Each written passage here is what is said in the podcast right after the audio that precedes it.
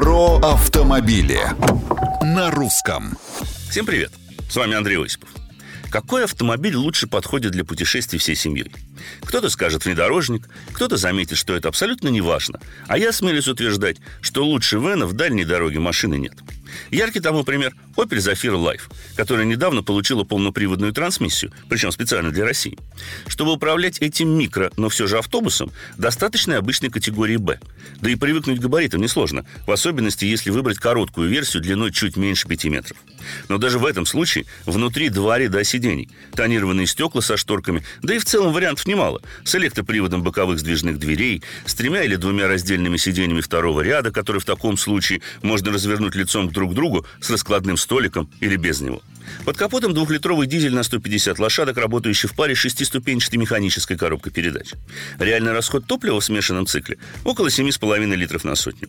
Полный привод работает четко, подключается при помощи шайбы на торпедо. И если в чем и можно упрекнуть Зафиру Life, так это в не слишком продуманном расположении педального узла и слабой шумоизоляции, особенно в районе колесных арок.